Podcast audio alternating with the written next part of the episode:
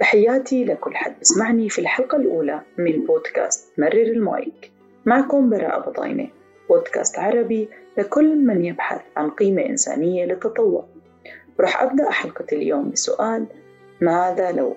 ماذا لو تركنا التطوع؟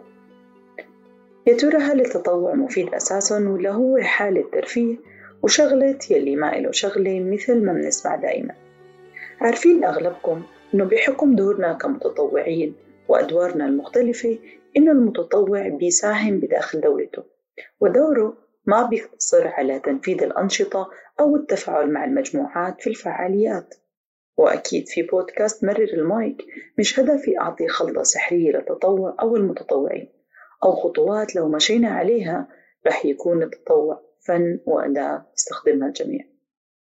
ولكن في سياق عالمنا المتقلب والتغيرات اللي كتير اللي بتصير عم نشوف إنه العمل التطوعي بيتم توظيفه بطريقة مستمرة في كل الأصعدة والميادين.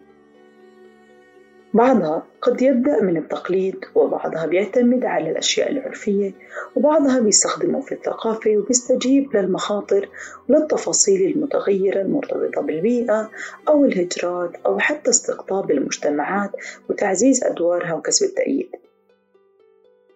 أو طلبت منكم تعطوني تعريف للعمل التطوعي. أو خلينا نبلش بتعريف كلمة تطوع. ومثل ما حكينا في البودكاست الأول رح نحاول دائما إنه نستخدم ونعطي التعريف من الأحرف نفسها.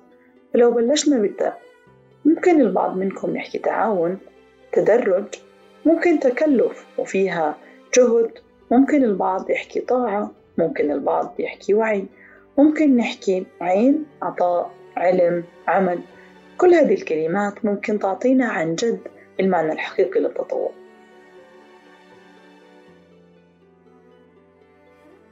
يتم تعريف المتطوع على أنه الشخص القادر على التغيير والتطوع يعتبر سلوك اجتماعي عالمي يعتمد على رغبة الأشخاص في الانخراط بأي عملية تغيير بدل من المشاركة السلبية. ولو حاولنا نفهم التطوع كسلوك اجتماعي يعني لازم ننظر لتأثيره الجغرافي تأثير العمر وتأثير النوع الاجتماعي وغيرها من العوامل الاجتماعية والاقتصادية والسياسية اللي بتأثر على العمل التطوعي بالشعوب وعند الأفراد وعند المجموعات عشان هيك كان لازم أسأل ماذا لو وقف التطوع؟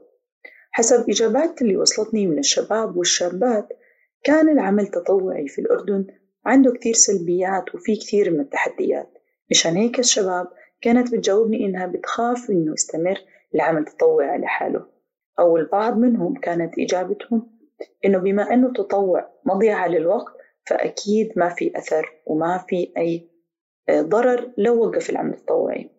لو بتعرفوا إنه عدد كبير من الشباب كان بيجاوبني إنه لا العمل التطوعي رجع لي الأمل. خلاني أحب البلد أكثر. خلاني أشعر بالآخرين أكثر. خلاني أكون صف واحد مع الشباب اللي معي في الجامعة واللي معي في المدرسة أو حتى معي في الحارة. بالإضافة إنه هو حسسني إنه أنا مش ضايع بما إنه السياسة ضايعة والاقتصاد ضايع.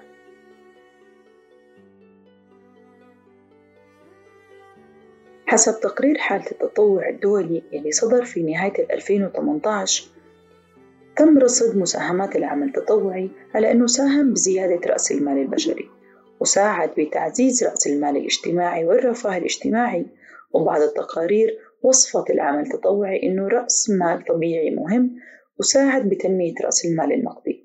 وفي بعض الجهات أكدت أنه هو عنصر مهم بربط الجهات الفاعلة الداخلية والخارجية. إذا نصيحتي لكل حد بسمعني قبل ما تتمنى التطوع يتغير بادر أنت بالبحث عن المكان اللي فيه تطوع سلمي وبادر أنت بتعديل وتصويب المفهوم. وتأكدوا أنه أثر التطوع حتى يصير حقيقة. رح نحتاج جميعا أنه صانع القرار والقائمين على العمل التطوعي يفهموا العلاقة بين التطوع وبين قدرات المجتمع وبين قدرات الأفراد وخاصة الشباب.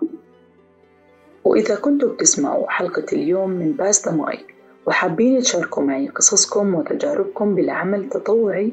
بتمنى تراسلوني على حساب تويتر أو على الموقع الإلكتروني withbara'a.com ورح أختم حلقتي الأولى من Pass the Mic اللي ما كان فيها مع الأسف بالبداية ضيف أو حدا من الشباب والناشطين والمتطوعين ليحكي لنا عن إحساسه وتجربته ماذا لو وقف العمل التطوعي.